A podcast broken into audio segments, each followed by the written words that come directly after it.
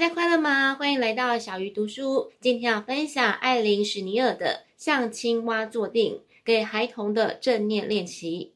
去年开始小鱼读书后，陆陆续续读过几本提到正念的书，但是教导小孩的正念练习倒是第一次看到。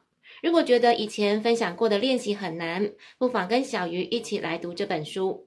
所谓正念的核心概念，就是对当下这个时刻刻意给注意力。并且对经验不评价，进而产生的专注跟觉察。而小朋友大多数都活在当下，心思比较不会被过去跟未来占据。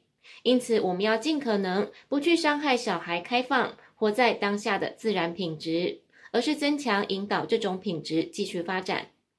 作者的女儿五岁的时候有睡眠困难，后来他发现，如果让女儿不去管脑中跳出来的烦人的念头，把注意力从脑袋转移到腹部，最后就能平静下来。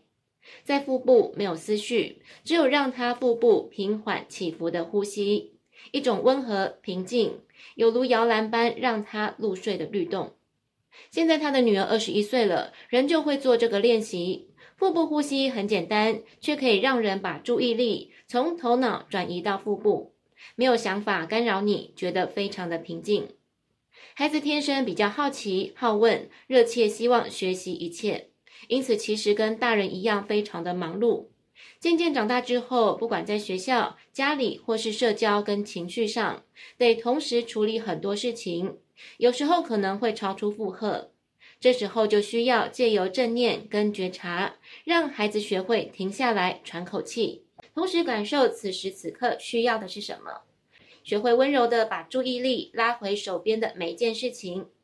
其实读到这一段，小鱼觉得不止小孩需要练习，大人其实也非常的需要。我们太习惯把心思放在过去烦人的事情，或是对未来的恐惧，往往无法体验当下正在发生的一切。刚刚提到把注意力拉回手边的每件事，而作者认为注意力从呼吸开始，觉察自己正在呼吸是一个非常强大的技巧。在你呼吸的时候，借由正念把注意力带到呼吸，此刻你就活在当下。你的呼吸可以告诉你很多事情：你现在紧张吗？平静还是焦躁不安？或者是你屏住气息还是呼吸顺畅？只要开始观察呼吸，就更能觉察内心的世界。这是发展专注力的第一步。那么这本书名为什么叫像青蛙坐定？因为青蛙虽然可以跳无数次，但是也可以非常非常安静。爸爸妈妈可以请孩子学习像青蛙一样静静地坐着，保持能量。当他呼吸的时候，肚子会上升一点点，然后下降，接着上升又下降。请孩子跟着练习，注意呼吸，觉察和平宁静。书中还分享一个有趣的心情气象预报。作者的儿子早上常常有起床气。有一次，当他又怒气冲冲下楼来，作者请他坐在餐桌旁，他露出愤怒的眼神。作者做了几次的呼吸之后，给他友善的眼神，然后请他观察一下身体正发生什么事情。内在的天气是打雷还是闪电，还是狂乱的暴风雨？是几级的暴风雨？然后他用低沉又无力的声音回答：十级。作者知道当时他在学校的状况不好，整个人很沮丧，因此他走过去，轻轻地抱着他。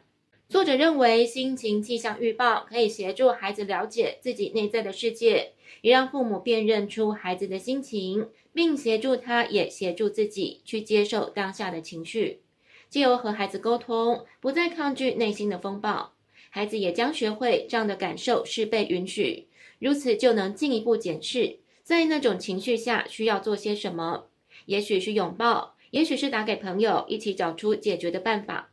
而这样做，父母也能检视自己的感受，尽管你无法解决每个问题，但可以让孩子知道。当他内心经历风暴的时候，你可以跟他们站在一起，爱着他们。希望这集的分享可以帮助大人，也能帮助小孩，一起来练习正念，感受当下的一切。小鱼读书，下次要读哪一本好书，敬请期待。